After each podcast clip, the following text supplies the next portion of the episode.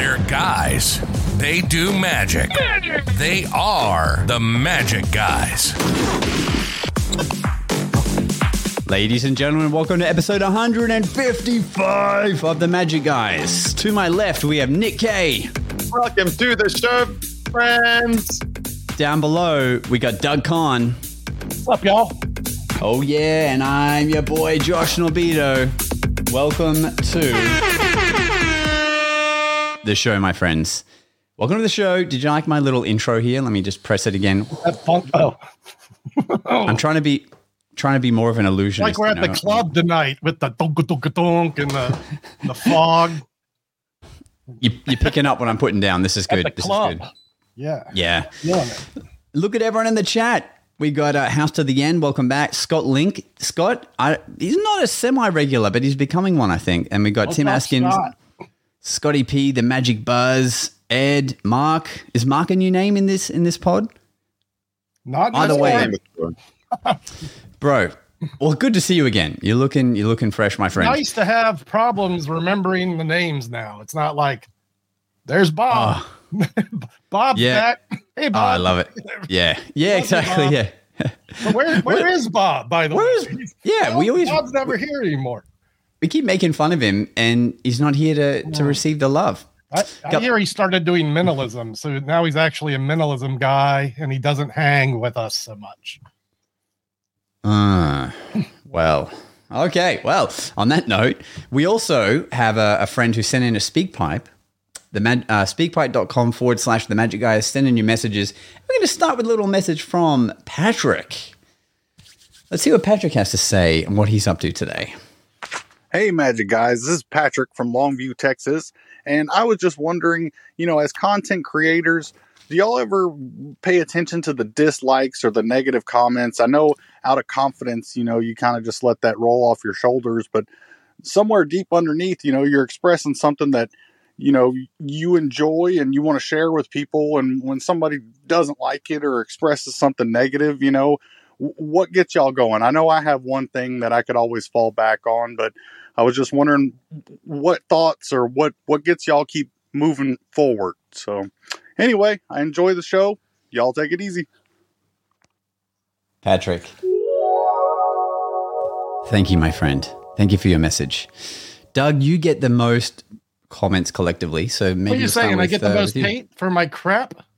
What are you saying here, man? Well, I didn't want to say it, but you said it. So, how you handled those? yeah, so Mother you know, bees. Day one, when I said I'm going to put magic online, I said people are going to point their finger at you and make fun of you no matter what. Hmm. So you put on your big boy pants every day and know that's going to happen. you know what I like to do when I get those comments is kind of play uh play a little tet a tet and see how I can get this hater on my team. So I, I will Hmm. have a conversation with the hater. A lot of people just delete the stuff or whatever, and you know, sometimes it hurts if I make like if I made a serious mistake or something like that. It can be a little oh, or if someone says that my efforts hurt them somehow, I feel oh that's sad. But if you're just a hater, gonna hate. Well, we're gonna play a little bit, and a lot of times they end up on Team Doug by the end of it. So Nice. So if I if I'm chiming in, I yeah I um, this is a funny thing, but I I kind of feel like the worst feedback is when like you get no feedback. Like if a video just doesn't do well and there's no comments, like that's really people are like I don't even care to say anything. yeah, right? So when they do say stuff, it's pretty fun because I, um, you know, much smaller scale, but to Doug. But when someone does try to take a stab, what ends up happening most of the time on Instagram is I'll just like turn it into a positive. Um, like, oh, great. Like they'll say, you know, that was the worst double lift I've ever seen. And I'd be like, oh man, thanks for pointing that out. Appreciate you. and then the next thing is, oh yeah, but I'm a big fan. And then they follow and they follow me. it's like, okay, because it could have gone a total roundabout way. So I always not troll them, but just find a way to, you know, like the the best line. If anyone ever totally dog mouths you with like just the worst stuff, um, the line I learned from Christopher Wayne, funny enough, is um, you simply say, I appreciate your honesty. And that's it. And then they're like, okay, Shit. He actually took in what I said. He, he knows I said it and he didn't say anything back. Now I'm the dick. Um, that's what I've noticed. But to Patrick's point, does it actually seep into your soul and like suck? Um, it doesn't from comments like online, I don't think, from from people I don't know. The hardest criticism to take is from people I do know, like my family or like my my girlfriend, where I'll show her something and she'd be like, I don't get it. But I've just I've learned over time to just try to ignore that stuff. I get the It same happened- thing. I'll show my wife. I'll be like, "Hey, honey, how about this idea?" And she's like, eh, eh. "I'm like, yeah, but you hate magic. You don't know."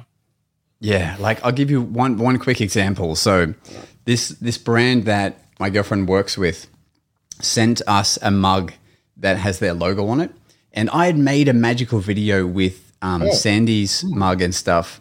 Nice. That's a good. That's a good ass mug. This was a Almost as gift. good The gift the from magic. Braun's wife. She makes she makes mugs. She said, "Doug, can I send you a tumbler?" I said, "Yes, you can." Look at this beautiful gift. little- Ooh-wee. My little merch image she put on. Oh a- wait, how did she get the print, or did she ask you for it? she's yeah. She asked me for the print, so I I uh miss miss I DM the thing. You can do that. You send it in a DM. Oh damn.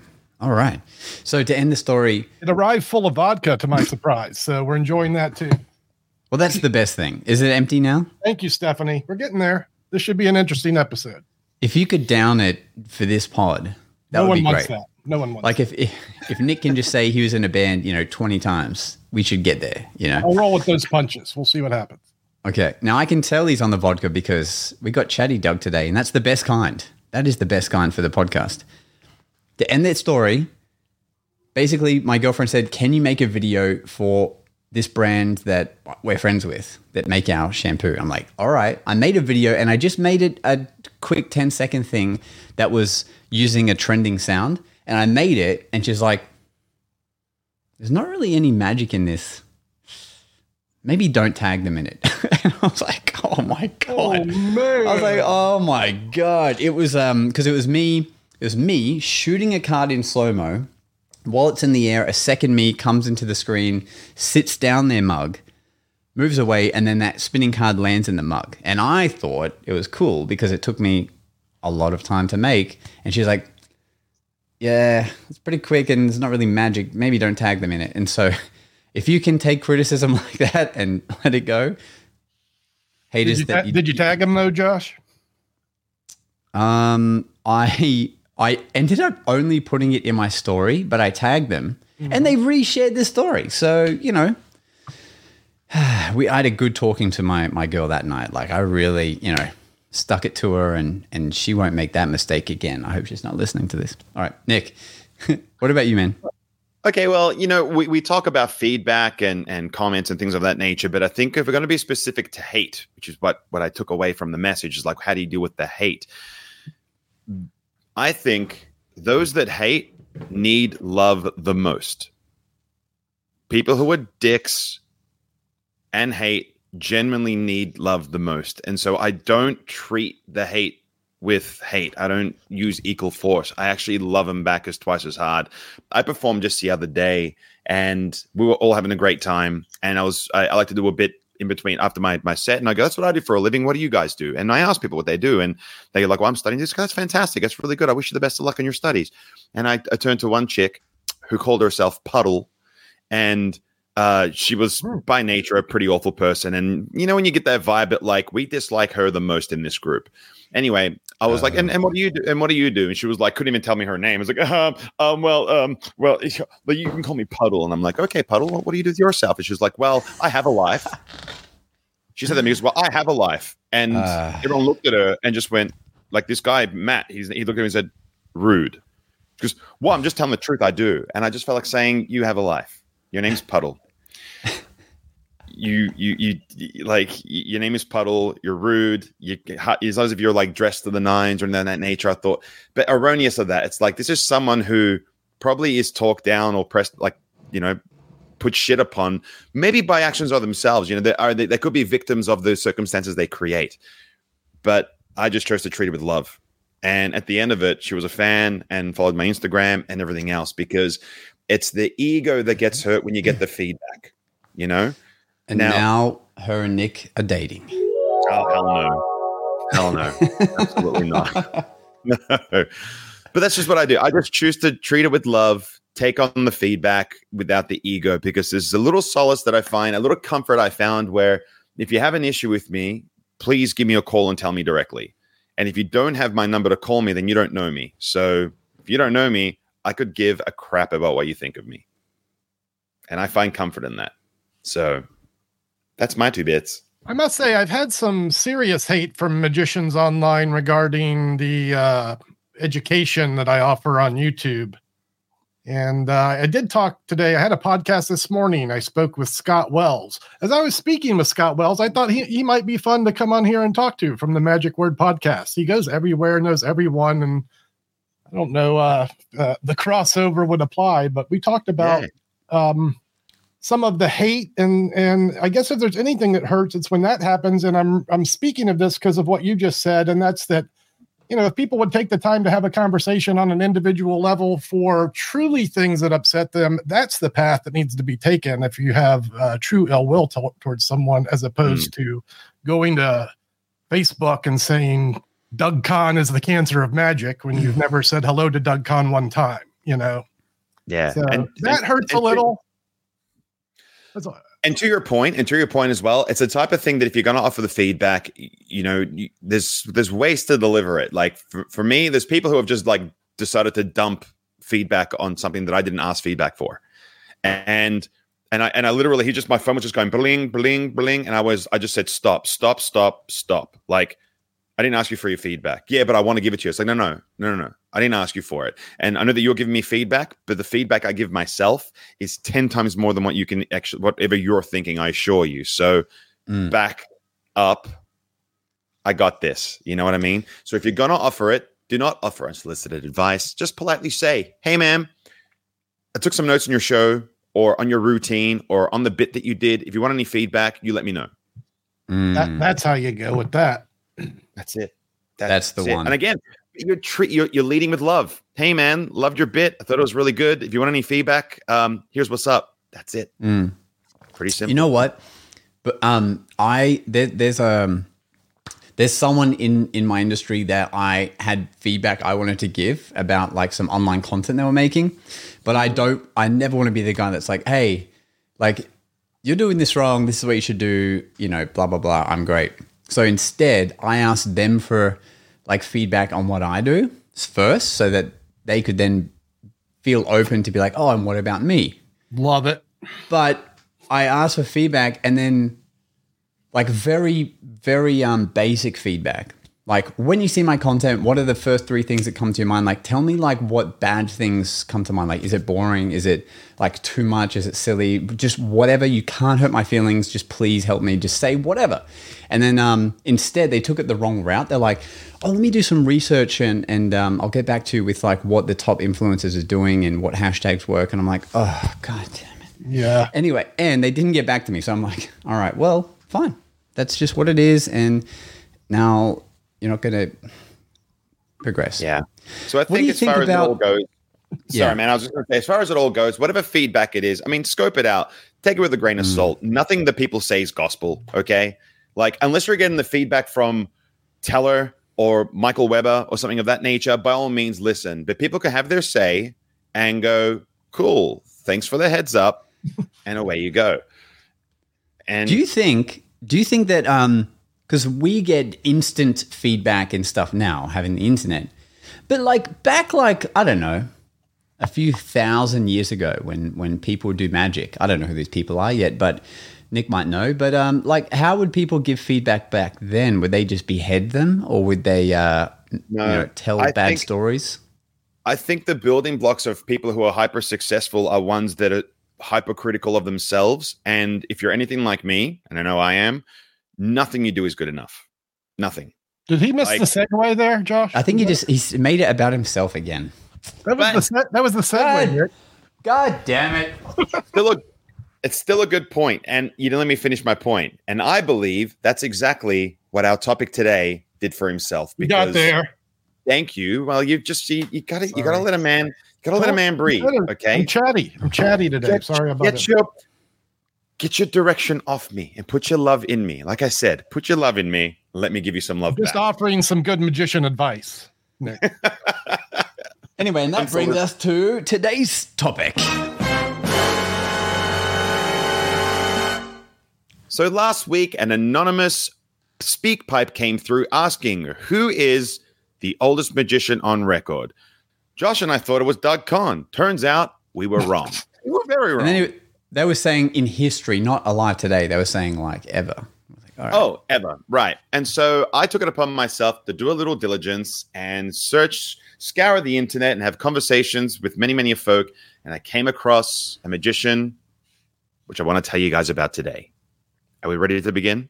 I'm so glad you did this work. I started to do a lot of this work and I dropped the ball. I'm glad that you're here for us today. Nick Well, that's Kay. great because um, I'm going to appreciate any sort of input you have on this on this. I mean, I know particular things, but I didn't dig deep like I planned on it. I was like, I'm going to dig deep in this one and have the goods going in with the stuff, and eh, Yeah. you know. I ended had and then the, and then the mug and then the mug arrived, and you're like, But no, oh, I'm just no, gonna drink this Scott instead. Well. I had, like I said, I did another podcast today. I did a short today. You know, I got a deck to promote yesterday. I did that. You know, I'm doing my thing. So sometimes How dare Yeah, you well- pod before out? How how dare you I'll, tell- I'll tell pre-pod? how dare I? Because when Scott Pre- Wells got, here's was here's was the conversation. Hey Doug, I'm doing chats on exposure, and I just got done talking to Justin Flom and Murray Sawchuck, and I'd love to have you be part of this conversation.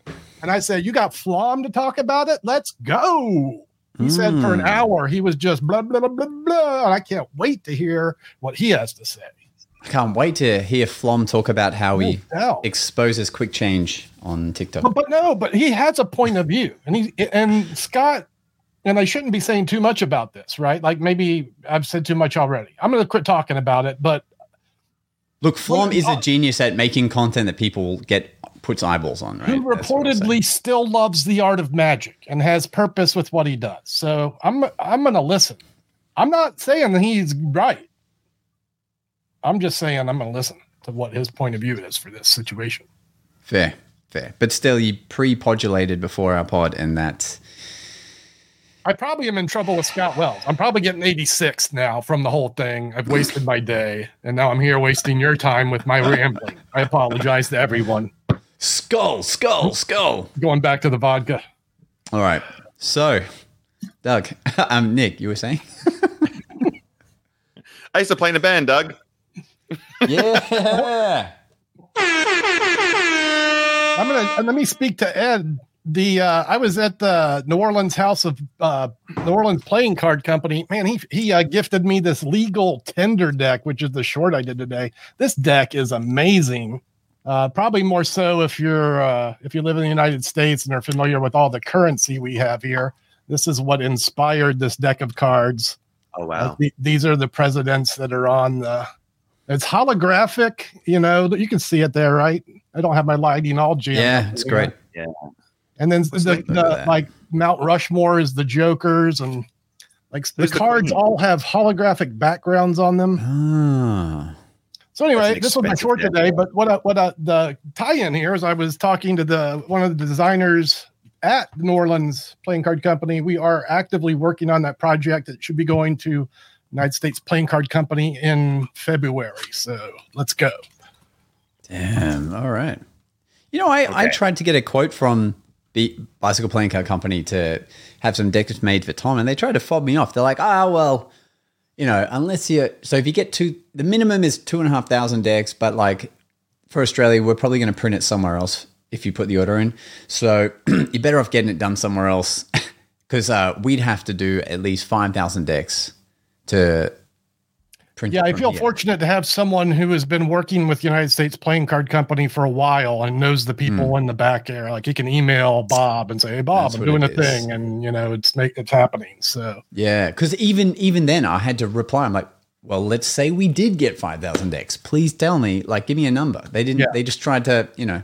Well, uh, but no, this too. When I started this, getting this ball rolling, he said it was, this was November, and he said it's going to be June, you know, earliest. So it's a process, even when the ball's rolling quickly. So Yeah, yeah. You know who didn't have that problem was the Egyptians because they didn't have the bicycle playing card company yet. They had right, to make all of their cards out of stone. And my God, imagine getting a thousand decks They have cards. Nick Kay, did Egyptians have playing cards? They no pa- paper wasn't a thing. That's why they carved everything in stone and whatever else. But um, right. there are some some scriptures, yes. But uh, let's let's jump into the history of the first known magician. Now, the first recorded magician in history is believed to be Dedi, who performed in ancient Egypt around 2700 BC. Dedi's tale is woven into a rich tapestry of ancient Egyptian Egyptian history at a time where the pharaohs ruled and the gods walked the land, or so the legends say. Dedi is often shrouded in mystery, and he emerges from these ancient tales as a figure of intrigue and enigmatic power.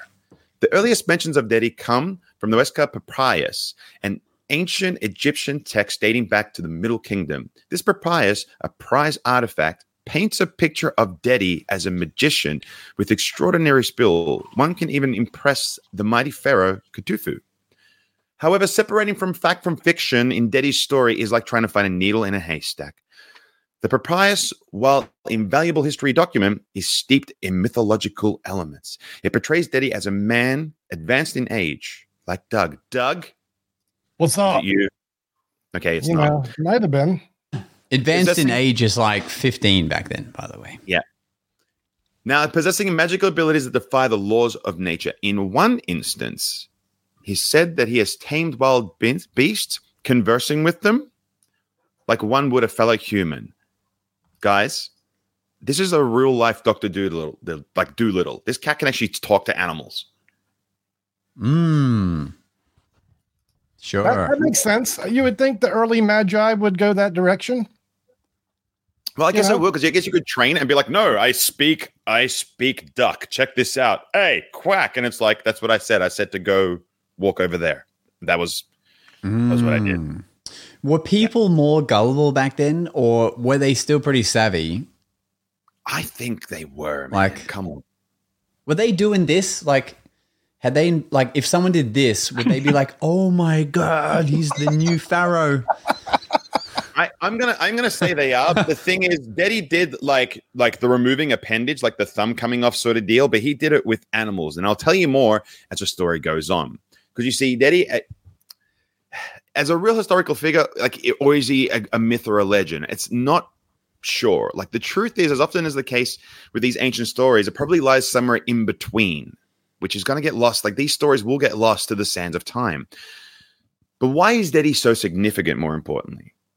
And why does it captivate us even today? Now, the answer might lie in the human fascination with the supernatural, as it, and maybe he was seen as a not as a performer, but as a mediator between the realms of the humans and the gods, performing these absolute miracles. It's important to note that Dedi wasn't just a one-trick pony. His repertoire actually it was really diverse and awe-inspiring. But was he a creator of these tricks as well? There's a lot of questions that get raised here. Did he create these tricks, or were they already pre-existing and he just mastered them. We'll cover that later on in the story we actually talk about all of his most famous effects. Now as far as history goes i tried to find the very beginning of when he was born and everything else but it was hard because the early life of Dedi, much like his story is is lost in the midst of time. Now piecing together these from the beginnings it's it's it was extremely difficult for me. I'll be honest. Like I looked up many historical records, I couldn't find a lot. But here's what I do know: we know that he most likely lived in the reign of Pharaoh Khufu, mm-hmm. which was around 2700 BC. As for his birthplace, no idea. As for his family life, that too is shrouded in mystery. The ancient texts focus more on the magical feats and leave out the mundane details of his marital status or his family ties. However, that lack of information doesn't diminish the intrigue surrounding it. If anything, it adds to his mystique. Now, for me, I wonder was De- like was Dedi a solitary figure, just married to his class, his craft, and just a lonely guy in his apartment, doing magic and doing gigs and whatever else, or do you guys think he was more of a family man, and he performed for his family? Well, if he only performed for his family, how would it, how would the story get out? I so doubt crazily seriously to the world, right? that magicians performed performed for their family ever in those times. You It was acts of gods at the time. It wasn't a magic trick. It was real Mm. magic, is what they were conveying. It was like that's right. It was like this guy can part the sea. Well, look, I can take this cat's leg off and put it back on really Yeah. quick. I can restore life, is what he's conveying. Yeah, because was you know we don't even know if the preconception of entertainment was a thing back then in terms of like puzzle, like doing these puzzle things that they don't know how it's done. Yeah, the magic would not be that at all. It would be totally motivated to impress the viewer, like it should be Mm. anyway. And as opposed to sat- satisfying the magician, we're satisfying the viewer's needs and what they would be impressed with. Mm. You know? Or would it be like you doing it to um, enhance storytelling? Like they're telling stories to the village and they You know what? That do is these things to. That is exactly what they did in those times, Josh. Yeah, yeah. mean we'll like- touch upon it in the story. Now you see, Fuck yeah. in the world of yeah, in the world of ancient but- magic, It's like a Go on. pastor, like a pastor or a god would do. He would tell his Mm. stories to his congregation, and in this case, I truly believe they're asking them to believe in real magic. Yeah, exactly. Now, but here's some of the effects he did. We'll touch upon that real quick. So, like in the world of ancient magic, Dedi was a true innovator and a master of illusion whose feats would shape the mystical arts for centuries to come. His repertoire, though viewed through the lens of myth, showcases not just tricks, but a profound understanding of psychology and drama. So Myth is an important word. I, I don't want to harp on this, but this man is a not a documented figure. He uh, you've returned to this, and he is potentially uh, Peter Pan, you know, uh, or you know, a Merlin. It's it's not Mm. not documented that this individual ever existed. Correct. You can go to you can go to uh, one of the Egyptian kings who was reportedly taught, and maybe we're going there by Dedi. And now this man might be the first magician who performed magic as a king, and we can document that with a date. Mm. But I'm not sure if the Greece, the Greek, don't predate this man, and if we're going that direction for actual documentation, we might look in that direction. But I'm Exactly. more And that's the interested in what about- Nick has to say. Well, that's the thing. When you look at something that's this old and you don't have a lot of documentation to to to back it, you're basically s- faced with exactly what we're talking about. It raises more questions than it answers. So mm-hmm. here's what we do know, okay? Because when we pull back the curtain and explore some of his legendary feats, one of the most he, one of the things he was most famous for was decapitating animals. Okay, so it was a reanimation of a decapitated animal. Now imagine this: he's in the pharaoh's court. Dedi is asked to perform his magic. He then takes a goose, cuts off its head, and then puts it back on, bringing it back to life. The bird waddles away, very much alive, leaving the audience astounded. Now, he reportedly performed this miracle with other animals like an ox and also a duck. Now, and and dragons possibly. But here's, reportedly. the, but here's the thing.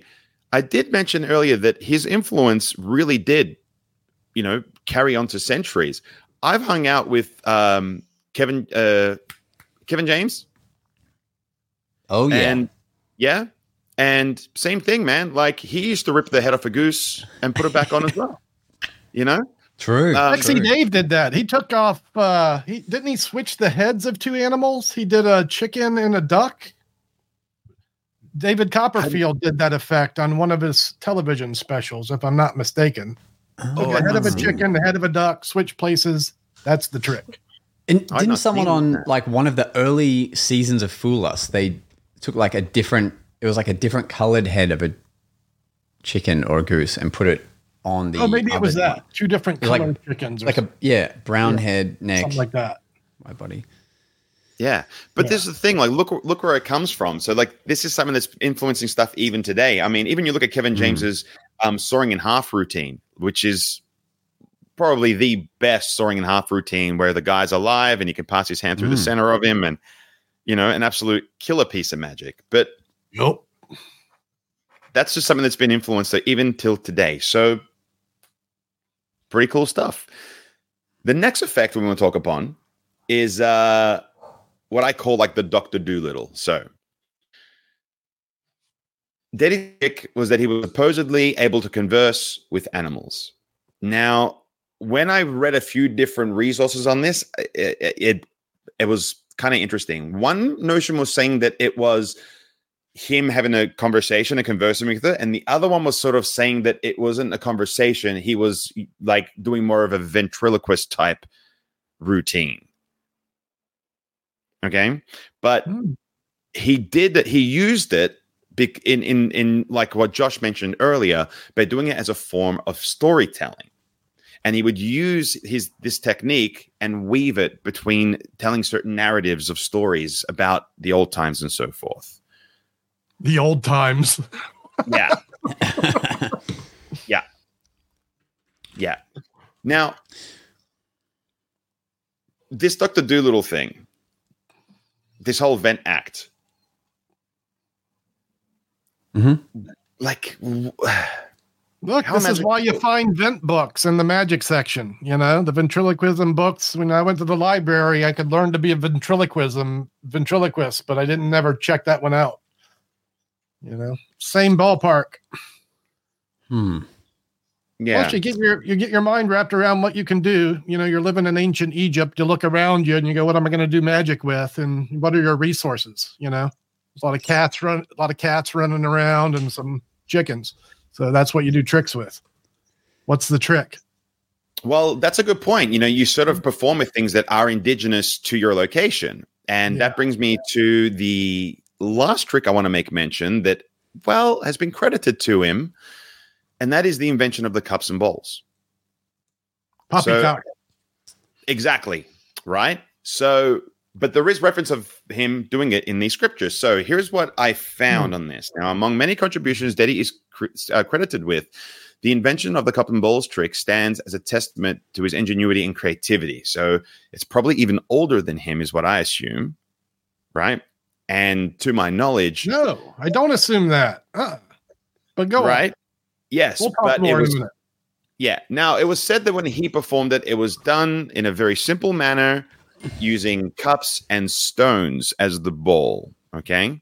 Now his version of the trick might not have been overly impressive and maybe more rudimentary as far as like its modern reiterations, but the core principles were the same. And it's fascinating to think that this trick conceived thousands of years ago today is still performed today. You know what I wonder is back when he was performing it, was he doing the whole thing of, you know, at the section of the cups and balls when you reveal that you can do the fake take? Was he like, Yeah. do you know what you call this? What? Six years without a mistress. Is that like, was he using that line? yes, that's been in street magicians' repertoire since ancient Egypt. uh, and you, you know what? uh, This How many balls been- under the cup? That's right. Five? No, it's three. You're dead. What, what about you, sir? Two? Nope, off with his head. All right. No, I keep telling you. It's And underneath the final load is that heckler's head. and they give the applause. Ah. Okay, I have a could real probably pressing. do that trick in ancient Egypt. You're like, oh yeah, Yeah. buddy. We'll see you at the end of the show. Holy Hard. crap. Holy crap. I love this idea of, of Everyone's. someone heckling him, and, and they're like, "The last time I heard that joke, I fell off my dinosaur." Like, it's just, Yeah. you know, like Whoa. that was yesterday. Okay, I, I have a real pressing question. This whole talk of history, Yes, and maybe there's a simple answer here, but okay. We reference points in time as like BC and then all the time after it. But how did people like 80, right? Thank you. Um, but how did people keep time before Jesus was the time setter? Like, what did they, you know what I'm saying? How did people keep time? I'll, I'll talk about one, one way. Even They like didn't- they didn't- the- Yeah, because they didn't go, you know, oh, it's year 200 BC right now, you know? Like, okay. So whoever showed up before the Egyptians built things like the pyramids ten thousand years ago. It'd be interesting to know who their magicians were, Mm, or the Great Flood wiped them out. tenure. Yeah, this is my belief, and and these are our forefathers. And I would hazard, like, you know, it's a shame that the cavemen couldn't document their tricks because I bet they were doing them. You know, Yeah, they had to keep themselves entertained in those caves. it just um, seems like natural kind of inclination for a human maybe to want to possess or at least exude power in that fashion. They would, I would think, uh, it would be something, uh, uh, uh, an evolution uh, of a brain would go towards. Obviously, because it happened. Yeah. Yeah. no, I get that, but it's it's not for everyone. You know what I mean? Like, of, of all the things Thank that God. you would use, what of all the things that you would use, like, okay, so if we're gonna gauge exactly what you said by saying like, who wouldn't want power? I think power looked different in those days. I think power was quite literally who had the biggest stick, who could who could the. It's just, you know, I'm could- just saying it's natural human instinct to want to go that direction, be it magic or guns. You know, there's all kinds of ways to have power. Ma- magic, the perception of it, yeah. as is evident by 8 million, you know, uh, organized religions. you know, it's Right. like it works, you know, it works. This is a You- way. you see in movies like the Scorpion King and stuff, although you know fictional movie, they would have you know they would have this beautiful uh, future teller that would be by the king's side that that could help you know give the indication if they're Yeah. going to win the war and things like that. That's the path we went. That's the direction we went after, you know, the early times. Yeah. But it was like it was said at the start of this story. It was magicians and people who would have this talent were seen as people who could link between like the present and and and and the gods and the future and things of that nature. So it's either the, the fortune telling notion, the, the having this this foresight, being able to predict the future. Mm. You know, it would be it would be pretty epic. Must have been interesting to be a magician in those days, especially, you know, as it was uh you were the king's wise man and, and expected to have powers and do things that were truly magical. Well, I also Boy, I knew- often wonder. that those guys kept a secret. Not much Yeah. exposing going on then.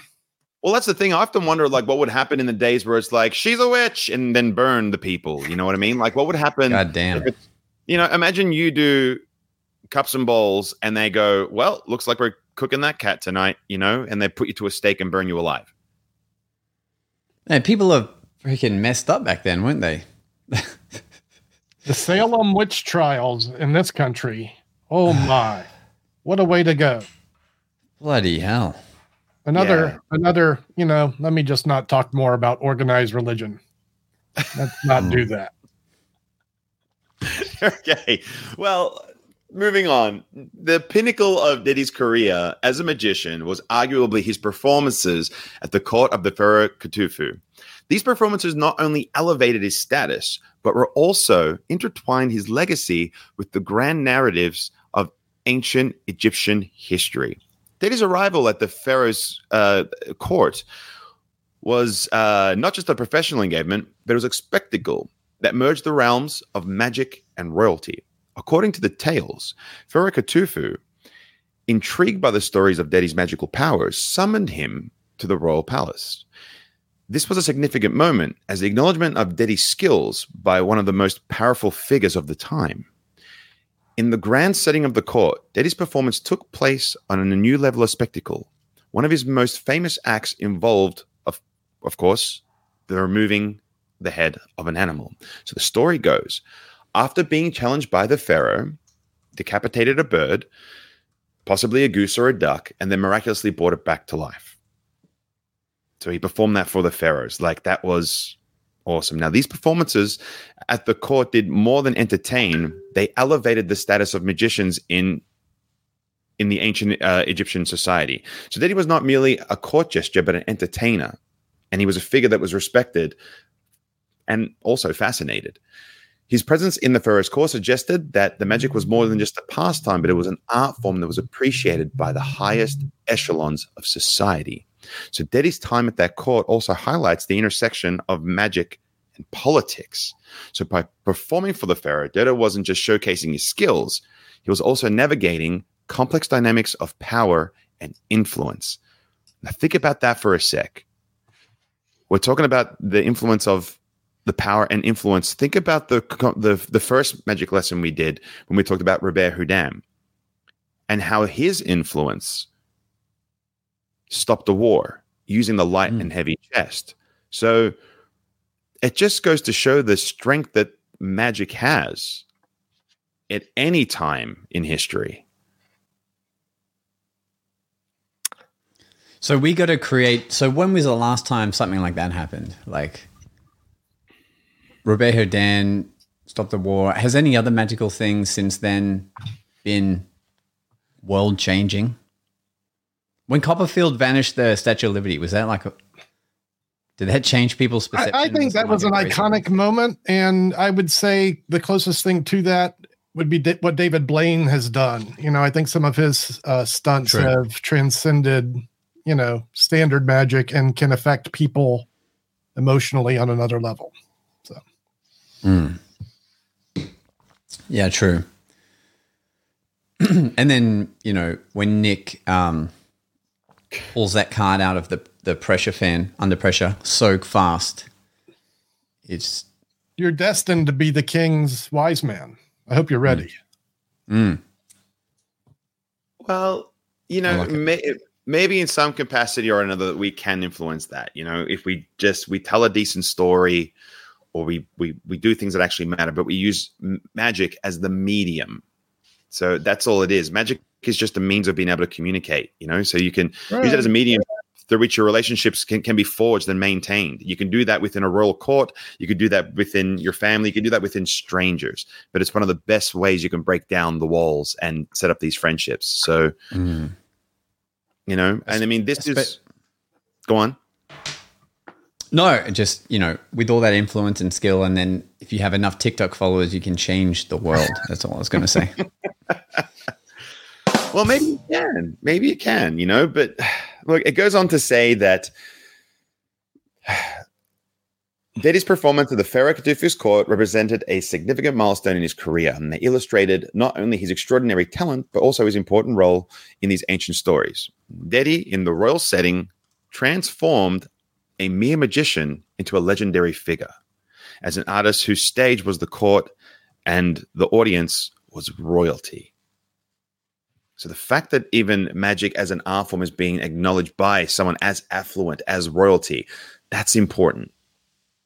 That's the important Mm. thing. And you know, Robert Houdin isn't too different from that. You know, it went through through a time where, you know, it was just seen as just something that was performed at fairs to entertain children. And nowadays, we're actually performing it for the most affluent.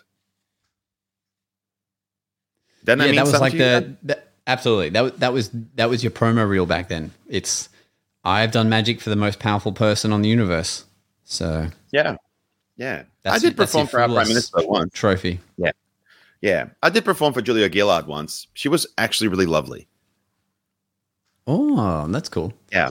Yeah. Julia Gillard was Um, our first female prime minister. What did you? What was your choice of effect? I think I just did my normal card shtick, which is my card in the box and invisible deck um, that I do with my index. So, yeah, good bit of kit. Yeah.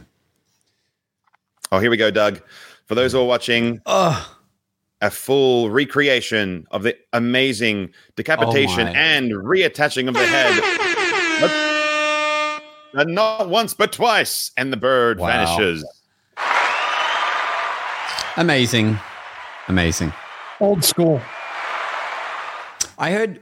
Um, do you know which magician it was that would uh, pluck the feathers out of a chicken and then serve it, like make it look like it's being served, and then he'd bring it back to life? Oh, was it Malini? That was Max Malini. Yeah. Bloody hell! Imagine that. Like So he was stories. an important figure in the history of magic, I think, for taking what would have been, uh, you know, wizard robe situation and taking it mm-hmm. into the court of kings and and and so on. He was he performed for the most elite and did Yeah. so with sleight of hand magic. You know, a little different maybe than what some of the other peers of his might have been doing. far You know, out. yeah, and I- I think I think we're we are going to be fighting that for a long, long time. I mean, one of the things that we in Australia are fighting as far as recognition goes. I mean, it's great to get the recognition from the affluent, from the royals, etc. But one thing that magic is not identified as in Australia is that it's not identified as an art form, and it's that might not seem like a very big deal, but the benefit of if it was was Mm. well is that we would be able to receive grants from the government. So we would be able to apply for five to ten thousand dollar grants from the government, which we they can use to create magic shows or do magic pieces or do things, you know, that that elevate the art. But instead, we get to go. We, get these hippies that are coming out of like art school who are going, "I want a ten grand thing," and they go and put on a show that no one cares about, but it's art, you know.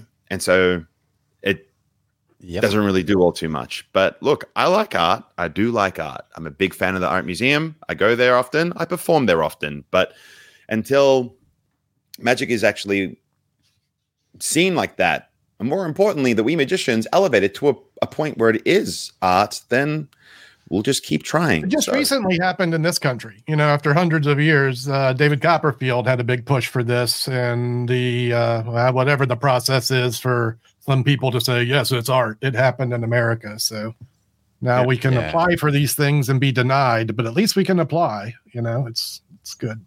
And Ga- Garrett Thomas was a big advocate for that too, wasn't he? Did he? He helped in the. It surprised me. He's a wonderful, wonderful man, magician, and scholar. So yeah, Mm. You know. We, we should be like all we could all have the Doug Henning story where we say, Hey government, I have some hopes and dreams. Would you like to see them come to life? And then you become one of the greatest uh, magical entertainers the world's ever seen because they believed in you and you could follow those dreams with the support of your uh, you know, hard paying tax dollars. Yeah. Not happening here though. Well, this this leads into the the next point I wanted to make uh, in this story really really well because it was about a, a- for me. I, I wanted to explore what Dedi actually was influencing. So Dedi's story, although woven in the fabrics of ancient Egyptian folklore, left an indelible mark on the world of magic and beyond. His legacy is not just one of tricks that he performed, but the sense of wonder and impossibility he installed. So if we explore the legend influence and you know the of generations and so forth that, that came around today here's what i kind of found. So his performances particularly the removing of the head were not just acts of entertainment but they were demonstrations of skill and ingenuity and they would inspire magicians for centuries. And i wrote down kevin james as this as this example. So he's still performing things to this day where he removes that. And if anyone's been to his lecture and seen how hilarious the story is of him removing the goose's head and putting it back on, it's hilarious. So by all means, watch that. Now, Dedi showed that magic was more than just trickery, but a form of storytelling, a way to engage and captivate an audience, to make them believe in the impossible. Now, if only, even if only for a moment, now think about the magicians who have done this. There are countless amounts of magicians. Look at Copperfield. Anyone who's been to Copperfield's show, I don't know if if you're anything like me, and I know I am, when I see that freaking alien in the show, I'm holding up those stupid hand signals, so happy that the alien did, you know, what it was Yeah. supposed to do without ruining the story for nobody, you know. But I was suckered into that, and that is the power of storytelling. Look at R.C. Wynn, great storyteller. Bill Malone, great storyteller. You know, Mm. comedic storyteller, but erroneous of that. Great storytelling. And it just goes to show that magic and storytelling are walk hand in hand perfectly. And that he can be seen as a cultural icon of ancient Egypt and a figure who represents the mystique and allure of civilization long gone. His tales passed down through generations offer a glimpse into the beliefs and values of ancient Egyptians and their fascination with life, death, and the supernatural. In a world where so much is explained and understood, the legend of Dedi remains to us a magical mystery, an allure of the unexplained. So, in conclusion, he's a pioneer of magic, a cultural icon, hmm. a symbol of the enduring human fascination of the supernatural, and with his story through through the ancients, continue to inspire and entertain, provoke wonder, and is a true testament to his lasting impact on the world. Agreed. Agreed. And I think you know all we'd have to say to him if he was if he was still here today is we'd say uh, Thank you for your patronage. thank you, sir. yeah, yeah. That's um, man. If if only there was a way to go back in time and see, because like maybe all he actually did was like a retention vanish, but that was so revolutionary that you know that's what made it through the decades of time. Well, Um, you know, like we know, it only takes five good tricks to be a good magician. You know, so Yeah. yeah. if one of them's pulling the head off a animal and put it back on, now you only need four more. If your cat talks, yeah, the other Yeah. three don't even need to be that good. you know, Yeah. Yeah. And look, and who knows? For all we know that, you know, how many times have, have someone how many times have someone seen your magic and they go, he did this because it's just been so overly exaggerated. yeah. Oh no, man, I was doing this and I and I held it and I looked back and then there was an apple there. And I'm like, man, I wish I saw that trick. And You I very Yeah. much think this is the case for Dedi. Uh, or- and I uh, last week I said Horus because he is w- like the original Egyptian god, and I think this generally referred to as a creature, sometimes take human form. This probably is the oldest documented magical figure, and Mm. uh, I say that documented because I'm quite sure whoever built those pyramids were doing magic tricks and probably influenced that guy. You know, God and, damn, um, yeah. So Isn't it so crazy that even today we still don't know the full details, like how they were built, why they were built, yeah, how long did it take, like that whole there's a, civilization? there's some why are they amazing work gone? being done on it these days. You know, in fact, it's one of the things I take. Uh, it, uh, one of, I- I entertain my brain by researching uh, ancient histories, like civilizations that were around in that era, and Mm. the ones that were around ten thousand years before that. Uh, I'm quite convinced there was another civilization about twelve thousand years ago that got wiped out, and the Egyptians found the pyramids. They found the Sphinx. They altered the Sphinx's head to look Oof. like a to look like a uh, pharaoh. It was a lie. Theory? Oh. Um, you know, it's a rabbit hole that you know could be a three-hour podcast. I've listened to several of them. you know, And then Um, what? What's the go with these pyramids today? Like, are they still stable? Are they like brittle because they've been no, for they so are. long? I mean, What's the? me? They're you know some of those blocks are seven tons. They're it's that's the, that's the thing. The, the these things were built with such precision. It's unfathomable. Literally, it's unfathomable to our minds. To, to Mm. there's theories. There's why hasn't like why hasn't Elon Musk or someone paid to have a new pyramid built like right next to like the old ones? Like, oh yeah, well I'm going to make to mine. do. Like literally before the between the pyramids and the ne- the next great structure humans built, the next great structure was the Eiffel Tower. Do the math and compare the two. Yeah, Not like let, like say our civilization gets wiped out. I mean, inevitably at some point, right? But hopefully not for a million years or whatever. but let's say our civilization gets wiped out. What the heck of our stuff is going to hang around for thousands of years? exactly. Yeah. And there's there's the name Magic Buzz. You want to learn more? Go learn about Graham Hancock and what he's been studying for the last 30 years of his life. Mm. It's been on Joe, the Joe Rog- Rogan podcast a couple times. That's a good place to start. But he's got a lot of great books. Um, some interesting uh, books about underwater civilizations that have yet to be, be discovered because when this flood happened, they all got drowned. So that's waiting to be discovered too, as well as uh, the lands in Africa, you know, that are covered with rainforest. Yeah, Pasha makes a great point. Um, in a million years, Nokia phones will still be around. Those things are un- unstoppable. Nokia thirty three ten. That was the uh, the revolutionary one f- It's just- for my era. It's just going to be a civilization of like cockroaches, Nokia phones, and and Toyota Hiluxes because they're unbreakable. Is there a magic prop that's unbreakable? Maybe coins, but like, is there something they could find? Like, what This did people very used close. to use? These Gary Animal cups. Yeah. These might be around for another 5,000 years. I Yeah. tried to break them. That's for sure. They've hit the cobblestones of the French Quarter a couple hundred times.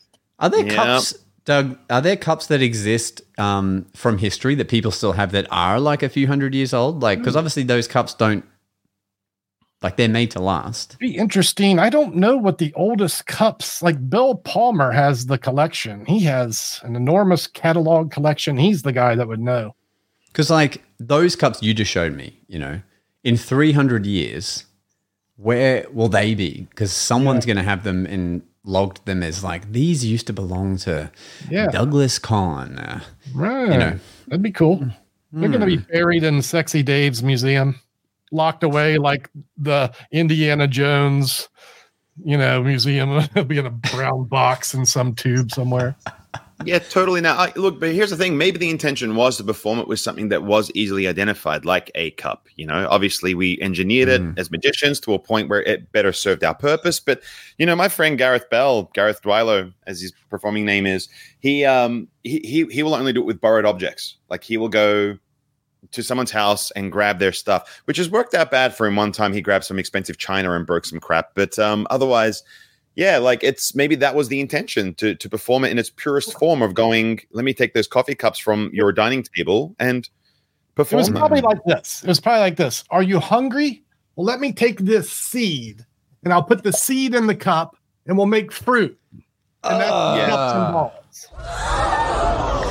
You just started a cult, my friend. If you were back then, if you're in Dedi's realm, like that's you just now will have a book written about you that will people will it'll be the most sold book in the world every year throughout history for that because that was It's latex lemon. When people say that he's doing the cups and balls, that's probably what he was doing taking a, a, an eating instrument and creating you know food that's my guess yeah.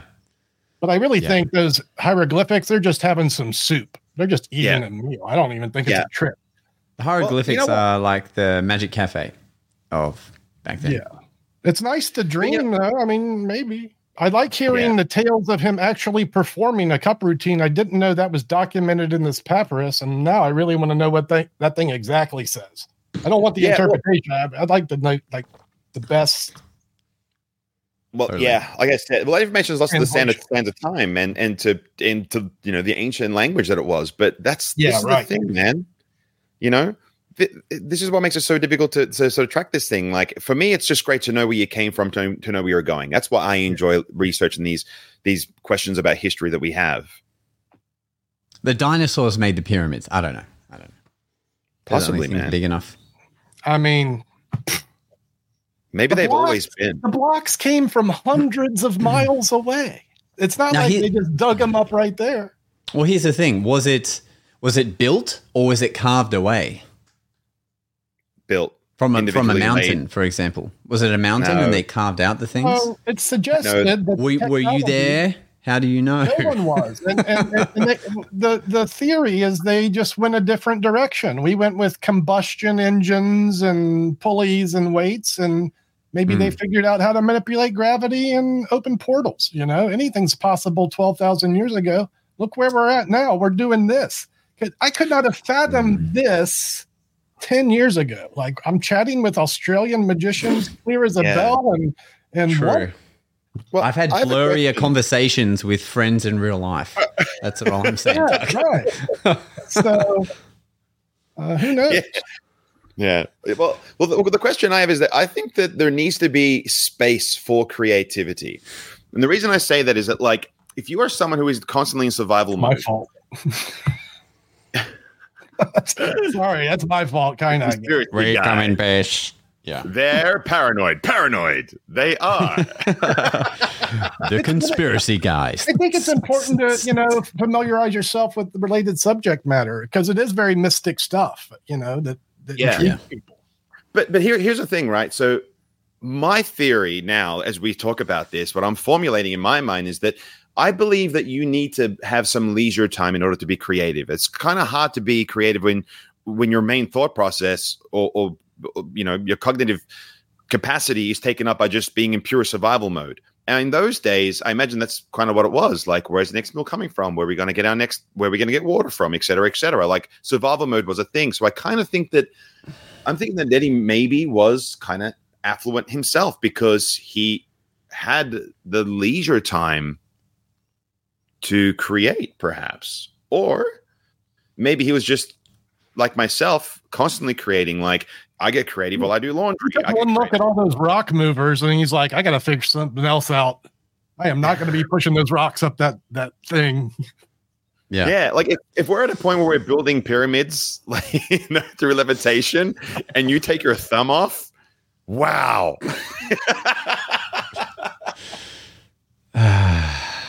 And like, why'd you build that pyramid? Well, my cats needed a bigger place to play. You know, they align to true north, and the dimensions are aligned to the planet itself, and it's Yeah. a beacon for the aliens' return. That's my prediction. You heard it They're here first. supposedly supposedly matching matching pyramids in the exact same dimensions as far as like to scale, but on Mars as well. So we can Well, go and around that- around the around the planet as well, and it is a natural formation. Mm. Like it's makes sense for humans to build a pyramid. But if you look around the world about the same time, there's a lot of pyramids. It's not just Egypt, and there's a lot of them we haven't discovered yet because they've been buried for twelve thousand years. We Damn. Well, you know, uh, I got my sponge balls and, you know, ready to do my magic.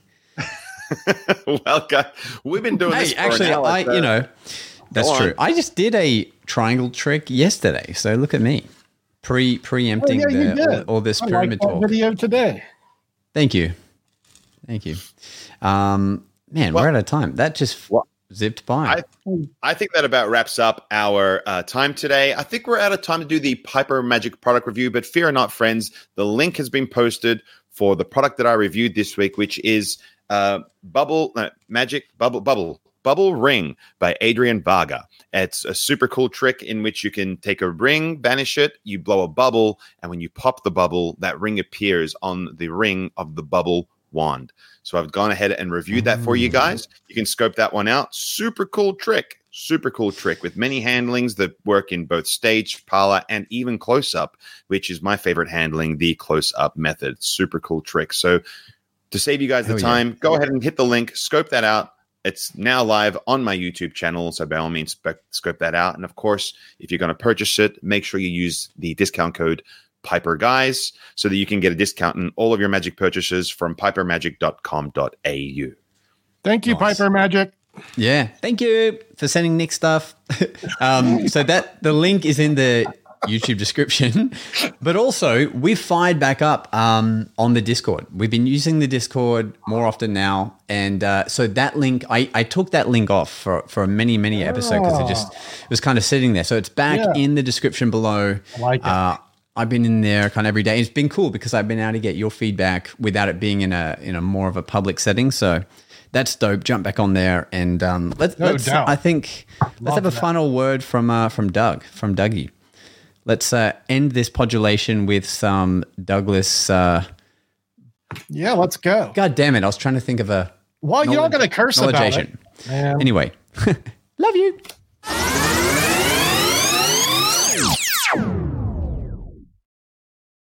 Man, I love hearing that the Discord is being pointed at again. This is a great resource that I've only recently become acclimated with, like over the last year. And in my opinion, it's probably the best place for magicians to come together and have a community on like minded subjects. So, my last word is go get on the Discord, drop us some constructive criticism, and we'll make this experience better for you. Thanks for watching tonight. We'll see you next week.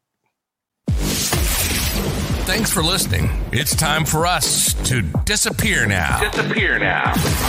But we'll see you again on the next episode of The Magic Guys.